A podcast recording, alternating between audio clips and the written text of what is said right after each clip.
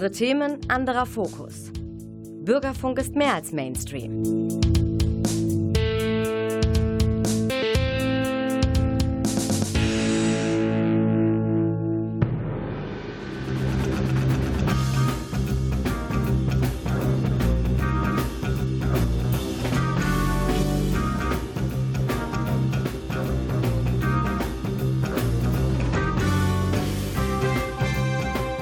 Meine Damen und Herren, Sie haben den Theatertalk eingeschaltet, die letzte Sendung im Kalenderjahr 2021 und ich freue mich mal wieder sehr auf ein Gespräch mit Hans-Henning Paar, dem Chef des Tanztheater Münster. Wir werden sprechen über gegenwärtige und zukünftige Produktion und nach zehn Jahren am Theater Münster einen kleinen Rückblick auf die vergangenen Jahre wagen. Bleiben Sie dran.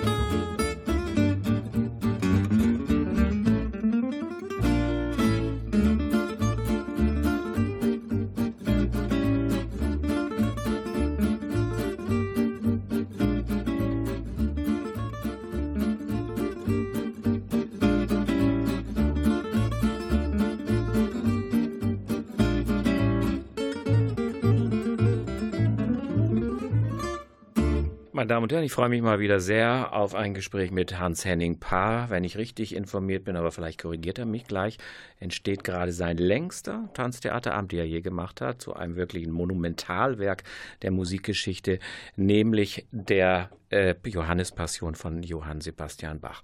Ich möchte mal ein bisschen zurückblicken. Hans-Henning Paar und Bach, das ist ja eine ganz alte Liebe und Faszination.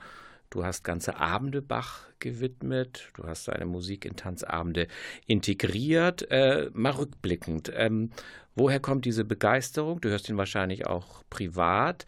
Und gibt es da so Stationen der Entwicklung, wenn man jetzt quasi so einen Abend gestaltet, der also ja wirklich ein ganz monumentales Format hat? Wie begann es mit dir und Johann Sebastian Bach? Ja, das ist eine urlange Geschichte, eine Kindheitsgeschichte. Schön, dann so fangen wir da an. Ähm, also bei uns zu Hause wurde sonntags morgens immer Bach gehört irgendwie. Das war, gehörte zum Frühstück dazu. Das heißt, ich bin sehr, sehr früh in der Kindheit. Von der Schallplatte. Von der Schallplatte damals ja. oder aus dem mhm. Radio. Okay. Ähm, bin sehr früh mit der Musik konfrontiert worden oder ähm, ja, sie äh, hat, war ein Teil meiner Kindheit, der musikalisch-künstlerischen Routine sozusagen. Und ähm, mich hat diese Musik immer auf der einen Seite sehr also emotional fasziniert, aber auch die Rhythmik.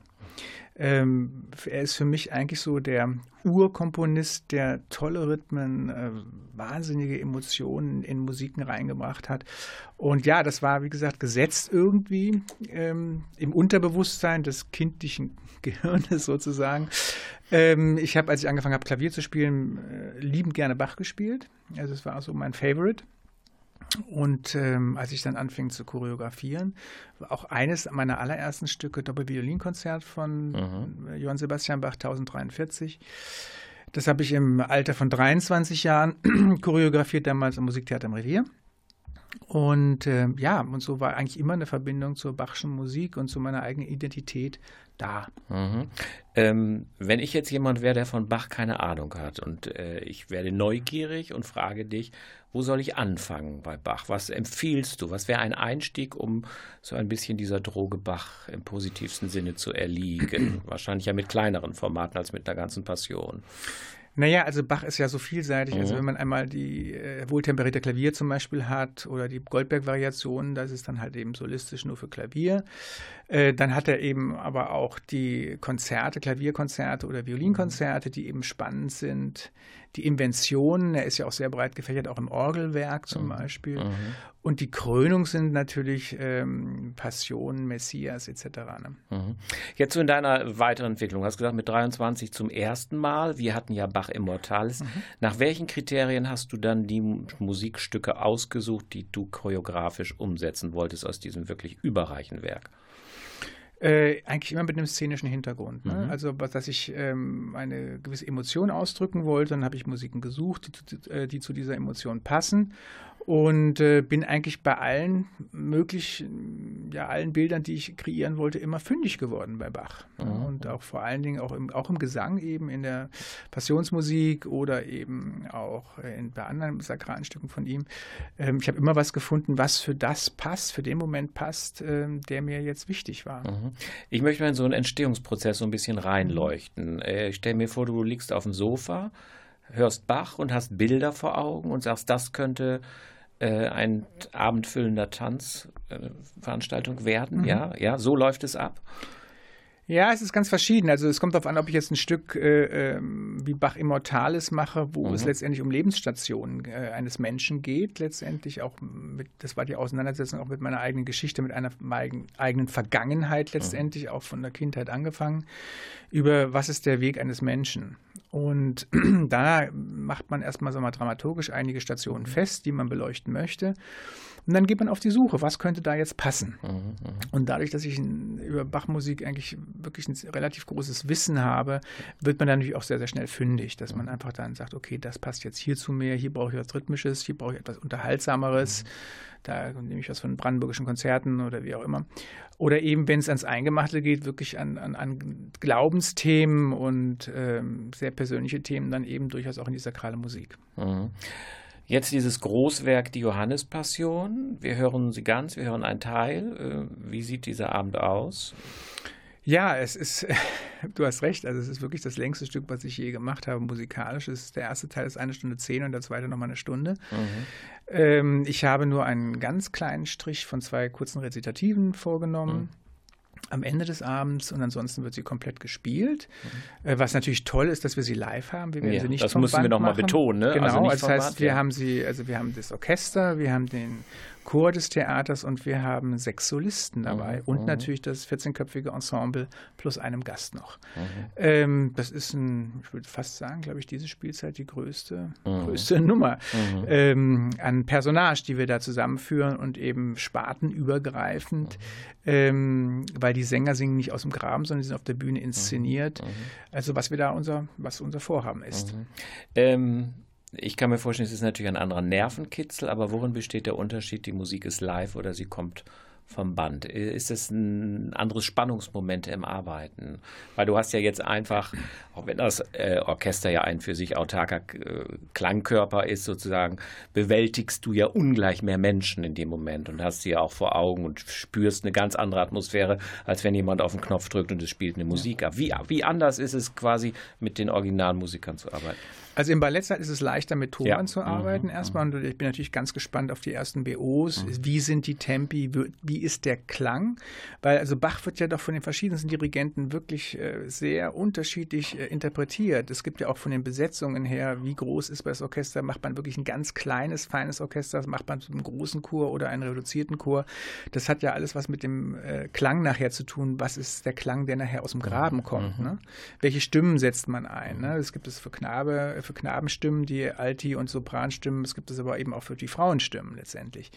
Insofern gesehen ist es natürlich dann das Live-Produkt äh, sehr spannend und ich glaube auch dann nachher sehr spannungsvoll, weil ich bin sicher, so habe ich Live-Musik immer äh, erfahren am Körper, auch als selber als Tänzer, mhm. wenn man das live hört, was dann aus diesem Orchester rauskommt, diese Vibration mhm. der Musik, die sich auf den Tänzerkörper überträgt, taucht man in eine komplett mhm. andere Emotionalität ein. Mhm. Es ist aber schwieriger natürlich, weil äh, die Tempis sind nicht immer so gleich wie vom Tonband ähm, wie aus der Konserve. Insofern gesehen muss der Tänzer nochmal offener sein für das, was der Dirigent ihm auch vorgibt an mhm. Tempis. Wir sprechen es natürlich ab, aber ein Dirigent ist ein Mensch und ein Orchester hat solche und solche Tage. Und dann geht es manchmal schneller oder manchmal geht es langsamer. Und darauf muss der Tänzer sich intuitiv einlassen. Der kann jetzt sein, sein äh, vorgesetztes Tempo nicht durchziehen. Mhm. Jetzt hast du ja gesagt, also Orchester ist im Graben, klar, die Solisten auf der Bühne, das Tanzensemble auch. Da hast du sich permanent bewegende Menschen und sechs, sieben statische die stehen. Äh, wie kriegt man das Gesamtbild hin? Konkurriert das miteinander oder wie machst du das? Also ähm, von den Sol Gesangssolisten sind vier auf der Szene mhm. und zwei sind in den Logen. Also Pilatus Aha. wird in der Loge sein, der gehört für mich eher zum Publikum und mhm. der Evangelist, äh, der eben die Geschichte erzählt letztendlich, ist, gehört auch ebenso als Mittelding eigentlich zwischen Zuschauer und der Szene. Und Tenor, Bariton, äh, Sopran und Alt äh, sind in die Handlung ins, äh, mit rein inszeniert. Das heißt, äh, die stehen da nicht irgendwie mhm. rum und singen nur. Natürlich werden die im Gesang jetzt, man kann keine Drehung machen, wenn man jetzt, was weiß ich, eine Koloratur singt. Aber ich versuche das bildlich und ähm, also schon zu integrieren in diese Tanzgruppe. Sie haben auch dieselben Kostüme an wie die Tänzer, mhm. dieselbe Ästhetik, Kostümästhetik. Mhm. Und sie singen frei, sie singen auswendig. Mhm. Die müssen die Arien alle frei singen können. Und ich werde sie in das Gesamtgeschehen integrieren, also mhm. wirklich inszenieren. Mhm. Ästhetik ist mein nächstes Stichwort. Ähm, was für ein Bild bietet sich da, wenn der Vorhang äh, sich hebt? Ist das eher so zeitlos, neutral? Ist es irgendwie zeitgebunden? Äh, welche Bedeutung haben quasi, gibt es irgendwelche Einspielungen, Videoeinspielungen, Lichteffekte, wird darauf verzichtet? So was das Wort Effekt kommt sehr ja. selten in meinem ja, okay. Wortrepertoire ja, vor. Ähm, da muss ich eine kleine Geschichte zu erzählen, mhm. weil das Bühnenbild, ich hatte bei der Entstehung der Johannespassion in meinem Kopf ein ganz anderes Bühnenbild. Äh, und ich habe dann angefangen, ähm, zu choreografieren. Mhm. Also durch Corona bedingt ja schon vor anderthalb Jahren letztendlich. Diese Passion sollte ja früher kommen. Und äh, im Laufe der meiner eigenen Passion zu diesem Stück, dieser Entwicklung dieses Stückes, ist mir aufgefallen, dass das Bühnenbild mich behindert. Aha. Dass diese äh, erste Entscheidung des Bühnenbilds, der erste Entwurf nicht funktioniert. Mhm. Der, äh, ich war fast am Ende des ersten Teils angekommen und ich merkte, es macht mich zu, ich komme da nicht weiter mit dem Bühnenbild. Mhm. Und dann habe ich mich wirklich in mein Kämmerlein zurückgezogen. Es war noch nichts gebaut, das war gut und habe alles rausgeschmissen, habe das gesamte Bühnenbild entschlackt sozusagen. Entschlackt. Ja, ich habe ein ganz neues, Ach, ganz ein, neu. eine okay. komplett neue Ästhetik mhm, mhm. gefunden. Ich habe mich nachts hingesetzt, habe angefangen zu zeichnen, habe das am nächsten Tag mit der technischen Direktion abgesprochen, ob das geht, ob das noch geht, ob ich das noch ändern kann. Da noch nichts gebaut war, war das möglich. Und jetzt ist es ein sehr abstraktes Bühnenbild mhm, geworden, mhm. wo ich mit einzelnen kleinen Quadern arbeite und einem großen Monolithen arbeite der ähm, sehr frei interpretiert werden kann. Also es ist, man kann seine eigenen Bilder dazu entstehen lassen, aber er kann gebraucht werden wie ein Tisch, wie ein Kreuz. Also die verschiedensten Möglichkeiten bieten diese abstrakten Gegenstände, die ich als Bühnenbild habe. Mhm, mh. Äh, ich möchte noch mal, bevor wir ein bisschen Musik hören, die aber dann nicht von Bach kommt, ähm, die Frage habe ich dir schon öfters gestellt, aber sie ist ja immer wieder, äh, auch für die Zuhörer, glaube ich, sehr faszinierend. Wie viel ist Vorgabe und wie viel ist Angebot des jeweiligen Tänzers. Also ihr habt quasi dieses überlange Stück, für einen Tanzabend ja sehr langes Stück quasi. Wie viel hast du im Kopf und wo sagst du, probier zu dieser musikalischen Sequenz und ich gucke mir an, ob es passt, ob es stimmt, ob ich das kombinieren kann. Ich würde mal diese Gratwanderung zwischen mhm. deiner vielleicht sehr strikten, autoritären Vorgabe oder einer sehr liberalen Führung der Darsteller, in dem Fall der Tänzer, Tänzerin, mal so ein bisschen ausloten wollen. Also autoritär ist in keinem Fall, okay. sondern das habe ich ja provoziert, ist, die ja, Antwort. Ein, ähm, der erste Teil ist von mir sehr stark selber durchchoreografiert. Mhm. Und im zweiten Teil gibt es dann Möglichkeiten und hat es Möglichkeiten gegeben, auch nochmal auf die Emotionalität der Musik zu gehen. Und da habe ich durchaus auch mit Improvisationen, mit Themata gearbeitet, wo ich den Tänzern Thema gegeben habe und sie dazu improvisieren sollten. Wir haben die dann gemeinsam weiterentwickelt. Mhm. Und jetzt, ähm, es ist ein gemeinsames Werk mhm. der Tänzer und mir letztendlich. Aber äh, es ist schon meine Handschrift. Mhm. Letzte Frage vor der musikalischen Pause. Die Premiere, merken Sie es vor, meine Damen und Herren, ist am 15. Januar. Jetzt haben wir es kurz vor Weihnachten. Bist du soweit zufrieden mit dem jetzigen Arbeitsstand? Feiertage blockieren ja auch ein bisschen, leben dich und so weiter. Oder ist noch sehr viel zu tun? Also, es, sagen wir mal, das Tänzer, beim Tänzerischen würde ich sagen, wie das Bach auch geschrieben hat, es ist vollbracht. Mhm, schön. Und äh, jetzt ab nach Weihnachten zwischen den Jahren kommen die Sänger dazu und dann werde ich die Sänger integrieren in die Inszenierung. Ich habe aber schon klare Bilder und die Arbeit geht dann weiter, aber wir sind auf einem sehr guten Stand. Mhm. Toll, ja, dann toll. schon mal viel Erfolg. Jetzt Musik, wie so oft, besorgt und zusammengestellt von Klaus Blödo.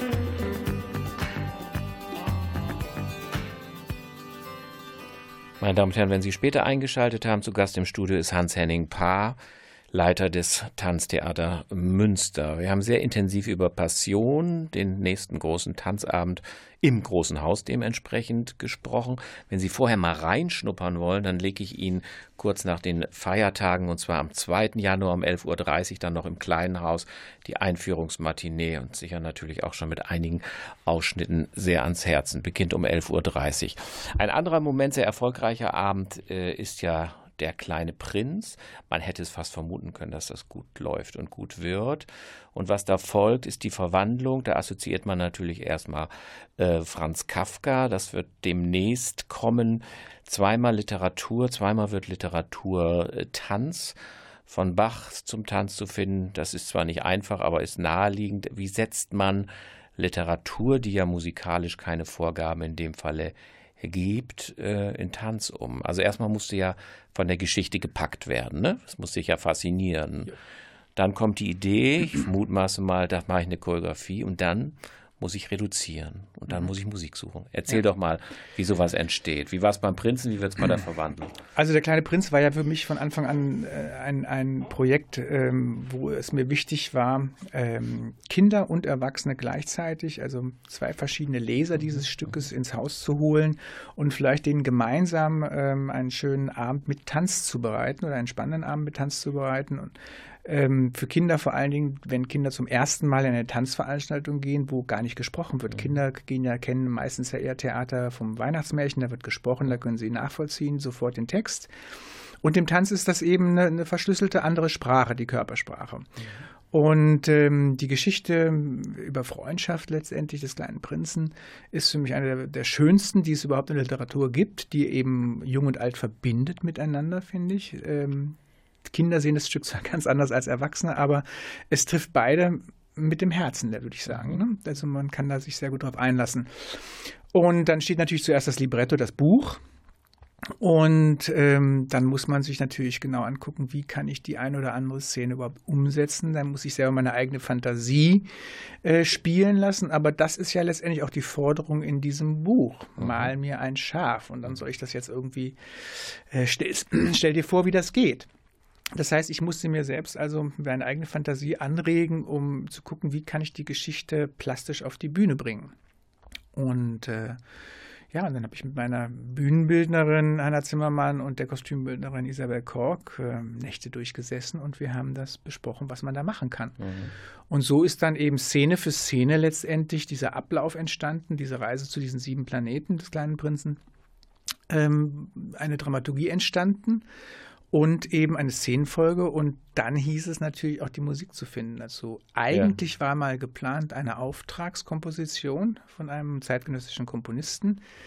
Der hat aber nicht so abgeliefert, wie ich oder wie das Team sich das gewünscht hatte. Es kam nicht zu dieser Auf Uraufführung dieser Musik. Und ich musste kurzfristig äh, andere Musiken finden. Und ähm, habe mich so an die Stimmung erinnert vom kleinen Prinzen, was ich selber so empfunden habe und habe geguckt, was an Musiken kennst du, was da passen könnte. Mhm. Und bin sehr schnell bei Erik Satie gelandet. Mhm. Und dann habe ich äh, sein Werk durchgehört. Das ist ja gar nicht so riesengroß.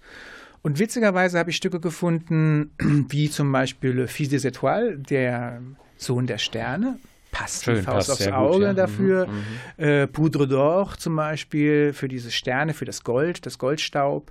Also es hat sich, äh, haben sich viele ähm, einzelne Musikstücke finden lassen, die sehr gut eben zu diesem Thema des kleinen Prinzen passen. Und ich habe die für kleines Orchester orchestrieren lassen, diese Musiken bearbeiten lassen. Und wir haben es dann mit für kleines Orchester eingespielt und auch teilweise live gespielt in, mhm. in Braunschweig, wo ich es uraufgeführt habe. Und äh, ja, und dann ist eben diese sehr zarte Inszenierung daraus entstanden. Mhm. Ist äh, Münster anders als Braunschweig? Entschuldigung. Äh, die Bühne ist eine ganz andere natürlich. Mhm. Also von, der, von den Maßen her. Wir sind mhm. hier noch näher dran im kleinen Haus. Wir haben hier eher so eine etwas breitere Bühne. In Braunschweig war es etwas schmaler, aber tiefer. Ähm, Nein, aber das, das Stück lebt natürlich durch die, durch die Nähe zu den Figuren und, ähm, und auch dem, dem Humor dieses, ähm, was in dem Stück vorkommt, der in diesem Stück vorkommt.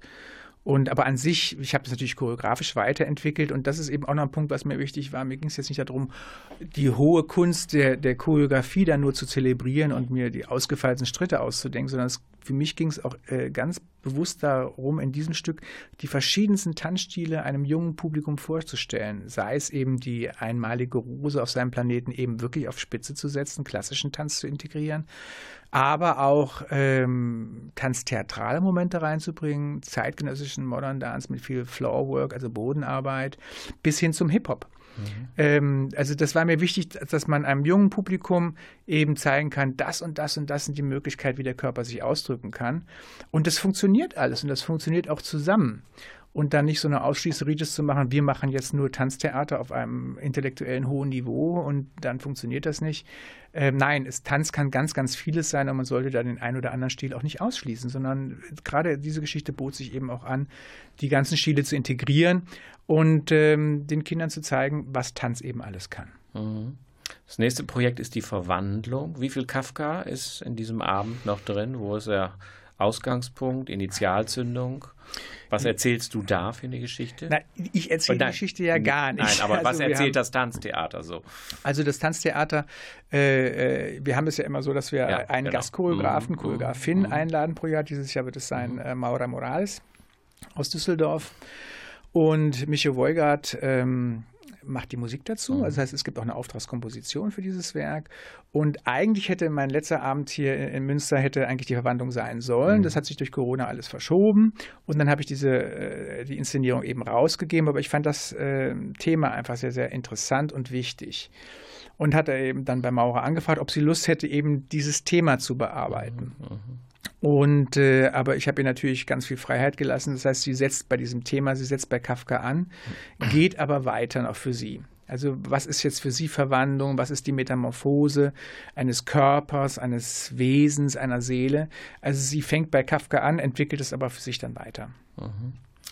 Wenn man überhaupt noch mal dieses Thema Literatur, Tanz ähm, damit beschäftigst du dich ja, wenn ich mich richtig erinnere, war nicht Macbeth eine der ersten die erste. oder die erste ja. Choreografie hier. Ähm, gibt es Autoren und welche sind es, die sich besonders eignen, die besonders inspirierend sind?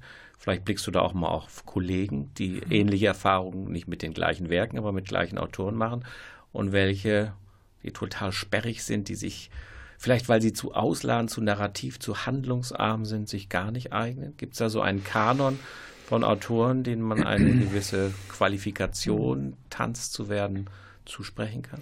Also Kafka auf jeden Fall, weil mhm. die Art und Weise, wie er schreibt und wie er beschreibt, es ist fast schon choreografisch. Er hat es mhm. im Schloss zum Beispiel, beschreibt er die Herren im Schloss fast schon wirklich choreografisch. Man könnte fast die Bewegungen übernehmen mhm. aus dem Buch, so wie er beschreiben mhm. kann. Mhm. Ähnlich ist es in der Verwandlung. Ähm, also da äh, bei Kafka, finde ich, ist da ganz viel choreografische Sprache bereits in seinem Werk. Ähm, Shakespeare als für mich Kenner der Menschen, der weiß, wie Menschen funktionieren, äh, eignet sich meiner Meinung nach auch sehr gut, weil er einfach diese emotionale Tragödie äh, sehr gut in seinen Werken beschreibt und die lässt sich auch sehr gut inszenieren. Also mhm. ob das jetzt Macbeth ist oder ob das jetzt äh, Romeo und Julia ist, das sind so Sachen, die sich finde, äh, die finde ich lassen sich wunderbar ähm, inszenieren, solche, solche äh, Klassiker. Es gibt sicherlich sperrigere Geschichten, also ich glaube, beim Sophokles wird es ein bisschen schwierig. Mhm. Ähm, aber auch sowas, auch solche Stücke wurden ja auch als Handlungsballette ähm, Antigone. Die sind allerdings meistens dann eher doch von abstrakter Art mhm. äh, inszeniert worden und mhm. äh, also haben nicht so einen erzählerischen Charakter. Ja, also nicht so was Lineares, sondern mehr assoziative Bilder, ja, ja, die sich darauf. Äh, ähm, also gut, Medea hatten wir ja auch hier von mhm. Thomas Noon. Das hat mhm. sich wunderbar erzählen mhm. lassen, letztendlich auch eine so eine Geschichte. Mhm. Ähm, ich glaube, das muss jeder, jeder Choreograf für sich selber finden, an bei welchem äh, ähm, äh, Autore er anbeißen kann, wo er andocken kann. Also ich war auch ganz äh, ähm, nah bei Jean Genet. Mhm. Zum Beispiel, der beschreibt in seinen Werken auch sehr opulent Körperlichkeit. Mhm. Und ähm, das ist ja das, was wir auf der Bühne umsetzen. Mhm.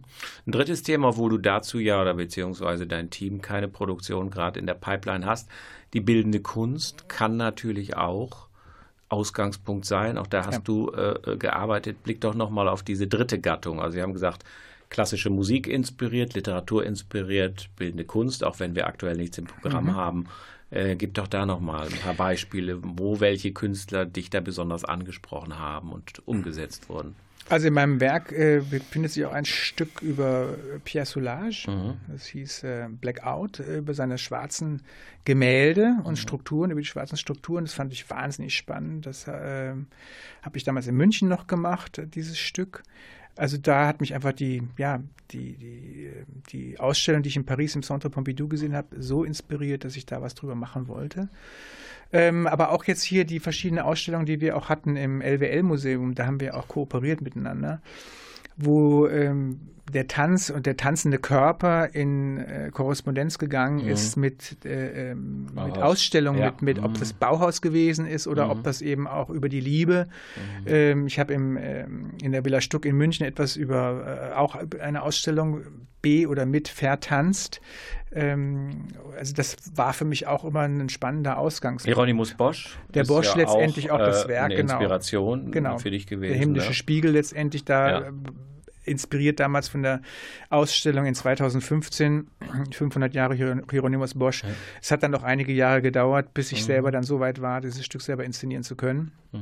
Ähm, ja, das sind alles Sachen, äh, die für mich mein, die mein intellektuelles und auch künstlerisches Futter waren, mhm. äh, um mich eben auszudrücken. Und für mich gibt es auch nicht das eine nur oder das andere nur, sondern mich interessiert mal eine Geschichte zu erzählen, aber dann brauche ich auch wieder das abstrakte Werk mhm. oder eben mich auszulassen an einem Komponisten oder einem, mhm. einem Autor, über den ich einfach nur fabuliere, wie über Oscar Wilde habe ich ein Stück gemacht. Also gibt es die ganz verschiedenen Sachen, die mich einfach interessieren. Mhm. mhm. Es muss mich packen mhm. und dann gärt was und dann kommt es irgendwann auf die Bühne.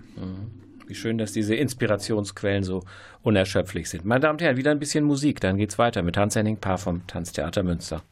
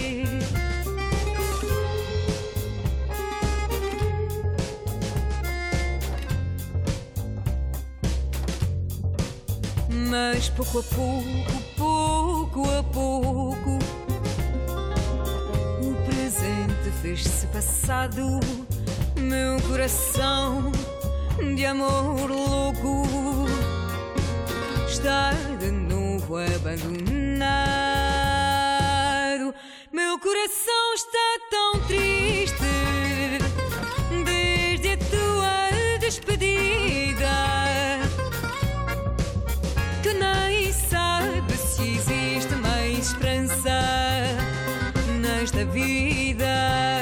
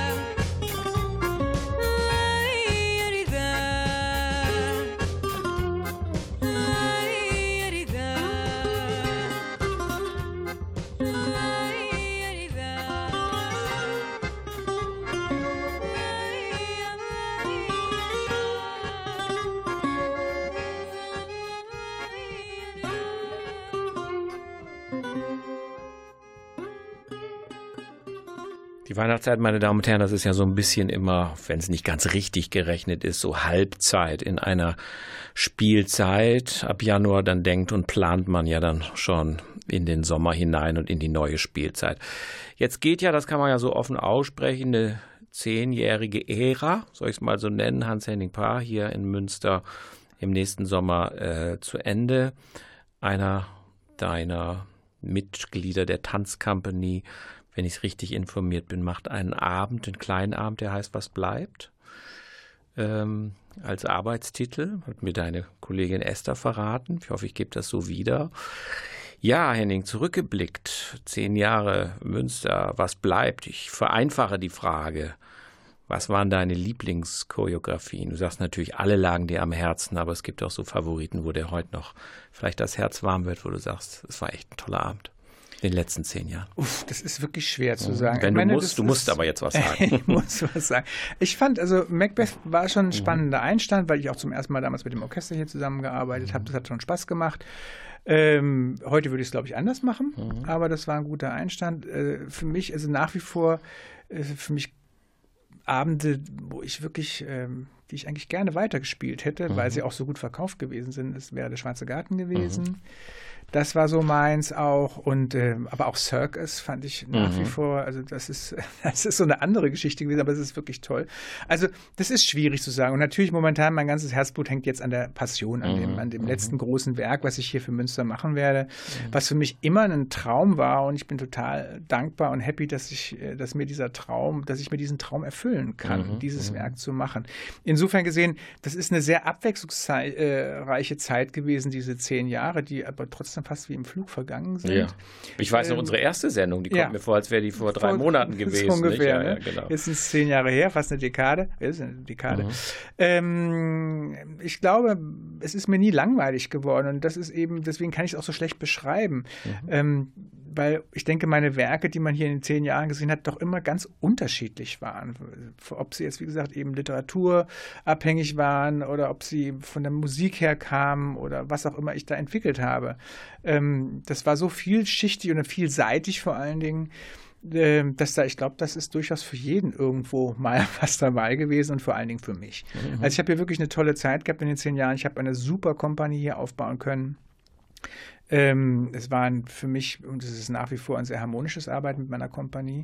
Es ist ja die fünfte Kompanie, die ich geleitet mhm, habe oder mhm. noch leite. Äh, insofern gesehen, mhm. ähm, ähm, gehe ich wirklich mit einem richtig guten Gefühl, mhm. äh, wirklich auch etwas geschafft zu haben, etwas hinterlassen zu haben. Und ähm, ja, also das ist der Gang der Dinge, mhm. dass äh, Theaterzeit immer eine beschränkte Zeit mhm. ist, dass wir unsere keine Lebens- und äh, wo nicht, ja genau, Außer, dass wir keine ja. Lebensverträge mhm. haben, was auch gut ist, mhm. weil mhm. Theater lebt von der Erneuerung und von der Veränderung. Und insofern gesehen, ja, ich gehe mit all dem gut, was da jetzt so ist. Mhm, ich blicke noch mal ein bisschen weiter zurück. Du kamst ja damals aus München. Ohne Münster zu nahe zu treten zu wollen, spielen natürlich die Münchner Häuser denn schon in einer anderen Liga. Äh, vorsichtig mal ausgedrückt. Aber deine Erfahrung mit dem Publikum, kannst du das gegeneinander halten? Sind sie so ganz anders hier? Sind sie ähnlich? Wo gleichen sie sich? Wo unterscheiden sie sich? Tanztheater machen in München, Tanztheater machen in Münster. Ja, gut, Beides im MÜ am Anfang, stelle ich gerade genau. fest. Schön, ja. Ähm, in, in, München hatte man natürlich die beiden Opernhäuser, mhm. Gärtnerplatz Staatstheater und eben die Staatsoper. Staatsoper eher klassisch orientiert, äh, Gärtnerplatztheater vom Tanz her natürlich tanztheatral, zeitgenössisch orientiert. Äh, beide Häuser hatten ihr Publikum. Wir hatten mhm. ein äh, eigenes wirklich ein eigenes offenes Publikum, was wir uns aber auch erarbeitet mhm. haben, weil auch mein Vorgänger damals einen ganz anderen Stil hatte. Das heißt, man hat so eine gewisse Zeit gebraucht, um da anzukommen und dann eben äh, seine Arbeit eben zu zeigen und dass sie auch angenommen wird. Das hat mhm. durchaus auch ein, zwei Jahre gedauert mhm. in München, aber am Ende äh, hat das Haus gebrummt, was den Tanz anbetrifft. In Münster äh, ich bin eigentlich von Anfang an sehr wohl hier aufgenommen worden, mhm. muss ich sagen. Du kriegst also, ja bei den sogenannten Publikumsnachgesprächen ja. und den Einführungen kriegst du ja eigentlich ja. eine sehr unvermittelte Reaktion. Ja. Wie lief das und hier ab? Das mhm. ist, äh, da haben sich die, also die Publikumsgespräche, die wir in München gehabt haben oder die, die wir hier führen, unterscheiden sich eigentlich kaum. Mhm. Also das mhm. Publikum ist dabei. Ähm, die stellen ihre Fragen, ähm, äh, äußern Kritik oder Wohlwollen, äh, Faszination etc. Also das ist eigentlich sehr ähnlich. Da hat sich dann, äh, unterscheidet sich nichts. Ähm, für mich war es letztendlich oder ist es letztendlich in einer Stadt wie Münster leichter zu leben. Mhm. Ähm, ich habe hier irgendwie ist es einfacher für mich gewesen. Kürzere hier, Wege ja auch. Kürzere Wege. Nein, aber auch jetzt persönlich, also mhm. privat. Es war einfacher für mich, einen, einen privaten äh, Bekanntenkreis aufzubauen. Mhm. Also man wurde immer gewarnt von München her, ach, die Westfalen, die sind so trocken und wie auch mhm, immer. Mhm. Ich habe eine ganz andere Erfahrung gemacht. Ich habe die mhm. besten, wunderbarsten Freundschaften hier knüpfen können in Münster äh, endlich auch im Hafen der Ehe gelandet. Also für, ich bin in Münster wirklich angekommen mhm. und ich werde ja auch hier bleiben. Ich werde von hier aus weiter tätig sein, äh, choreografisch, künstlerisch mhm. und auch noch in einer anderen Richtung. Und äh, insofern gesehen, äh, ja, München ist eine Zeit gewesen. Ähm, die eine spannende Zeit war. Aber ich bin froh, nach Münster gekommen zu sein mhm. und äh, werde hier auch bleiben. Mhm. Und natürlich auch das Kommende mhm. äh, mir anschauen. Mhm. Ja, klar. Ähm, wenn ich es richtig jetzt ähm, rekonstruiere und nochmal auf deine künstlerischen Arbeit oder eure künstlerischen Arbeiten, dass du erstmalig ja alle drei Spielstätten bespielt ihr, ne? Das Großhaus, das Kleinhaus und Maria geht, glaube ich, genau, ins, in die U2. Zwei, ja. Genau. Aha. Ja, aber äh, Räume waren für mich eigentlich, äh, äh, wir haben ja auch noch im Museum gearbeitet, mhm, mhm. äh, wir haben da verschiedene Sachen gemacht, wir waren im Dom. Mhm. Also äh, für mich gibt es keine Räume, die ich nicht bespielen möchte. Mhm. Wir können ja nochmal aufs Dance Lab, das würde es ja auch nochmal geben. Und ein großes Thema, vielleicht zum Schluss, ähm, die Benefit-Skala, gibt es da auch was? Naja gut, das müssen wir noch ein bisschen abwarten, wie sich okay, Corona entwickelt, alles, ja, aber genau. geplant ist sie. Ja. Äh, das für uns ist dann die große Abschlussskala des mhm. Tanztheater Münster, also unter meinem Namen, unter meiner Rigide. Ähm, zehn Jahre Tanztheater Münster, Hans-Henning Paar mit Company und mhm. äh, wir sind gespannt, wie wir verabschiedet werden. Mhm. Ja. So, jetzt müssen wir ja doch noch ein bisschen weihnachtlich werden, meine Damen und Herren. In genau einer Woche, da ist ja Weihnachten fast schon wieder vorbei.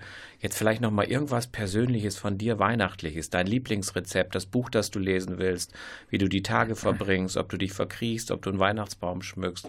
Irgendetwas, äh, das wir uns dein Weihnachten vorstellen können. Irgendwas Weihnachtliches also, zum Schluss. Zum Lesen habe ich bekommen von einem Onkel von mir, der hat eine Familienchronik über unsere Familie, äh, mhm. äh, beginnt von den äh, Ende der 1890er Jahre von mhm. Briefen zusammengefasst bis in die Jetztzeit. Ja. Mhm. Das ist eine ganz spannende Literatur von Tagebuchaufzeichnungen, Briefen etc. zusammengefasst mit Bilddokumenten auch. Das wird mein Lesematerial sein mhm. für über die Feiertage. Ähm, mein Lieblingsrezept sind Elisenlebkuchen à la Mama. So, mhm. ich mache die so, wie sie sie gemacht hat. Mhm. Mhm. Ähm, da habe ich schon viele gemacht, die sind aber auch schon wieder weg. Ich glaube, ich muss nochmal nachladen. Mhm. Ähm, ansonsten. Gibt es einen Weihnachtsbaum? Nein, es gibt keinen Weihnachtsbaum. Wir haben einen sehr schönen Kranz. Ah ja. Und äh, wir werden sehr lecker essen Weihnachten. Mhm. Es gibt Ente. Sehr gut. Gut. Lieber Hans Henning, ganz, ganz herzlichen Dank.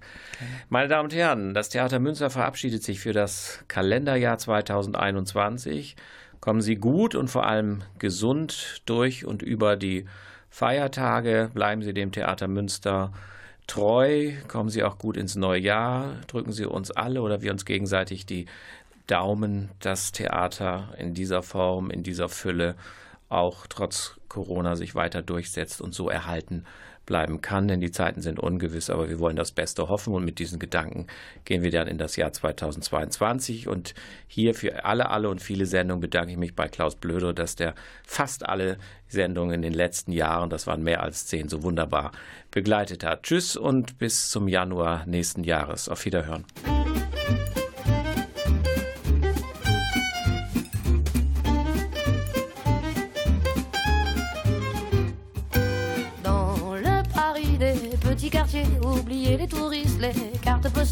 Leurs vieux clichés. La tour pêche la joue aux yeux des passants. Mais moi je vous emmène à Ménilmontant, et prendre un petit verre, êtes mes invités. Dans le Paris des gens ordinaires, on est plus souvent sur boulevard Voltaire qu'aux Champs-Élysées.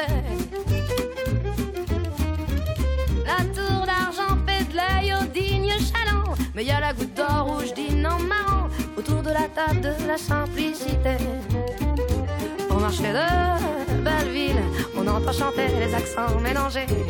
Au bus de Saint-Ouen, l'esprit de Django plane sur les bistrons. À Darwin sur la même, je vais me ressourcer au milieu des parfums de fleurs d'oranger. C'est à Paris, Montmartre que vous m'avez connu. Vous allez découvrir les musiques de ma rue. Dans ce Paris, moi, j'aime planer des clichés, des cartes postales et des vacanciers. Les beaux quartiers vous sont familiers, mais là je vous emmène, vous découvrirez ces endroits oubliés qui me font tant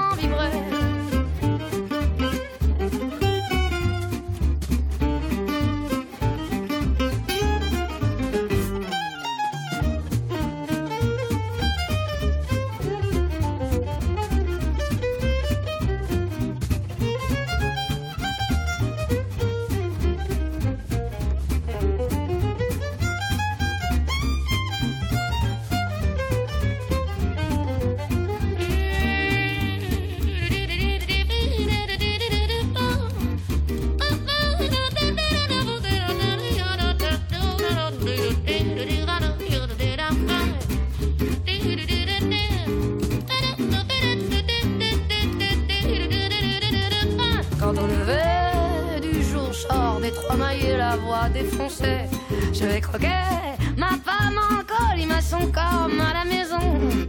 Marcher des enfants rouges m'emmène autour du monde. Au métro Robespierre, tous mes potes vagabondes. C'est à Paris Montmartre que vous m'avez connu. Venez donc écouter les musiques de ma rue. Dans ce Paris, j'aime me balader au gré des jardins, des portes cochères et des escaliers.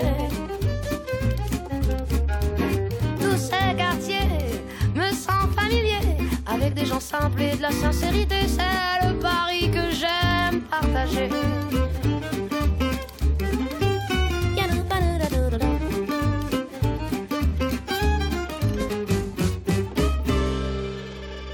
Ah, c'est déchirant. Et si on essayait. Aïe Ah, oh Les mecs euh, Et si on. Arrête euh Si on essayait une version euh, big band avec des, des cuivres, trompettes, saxophones, tout ça, je pense que ça pourrait être vachement bien.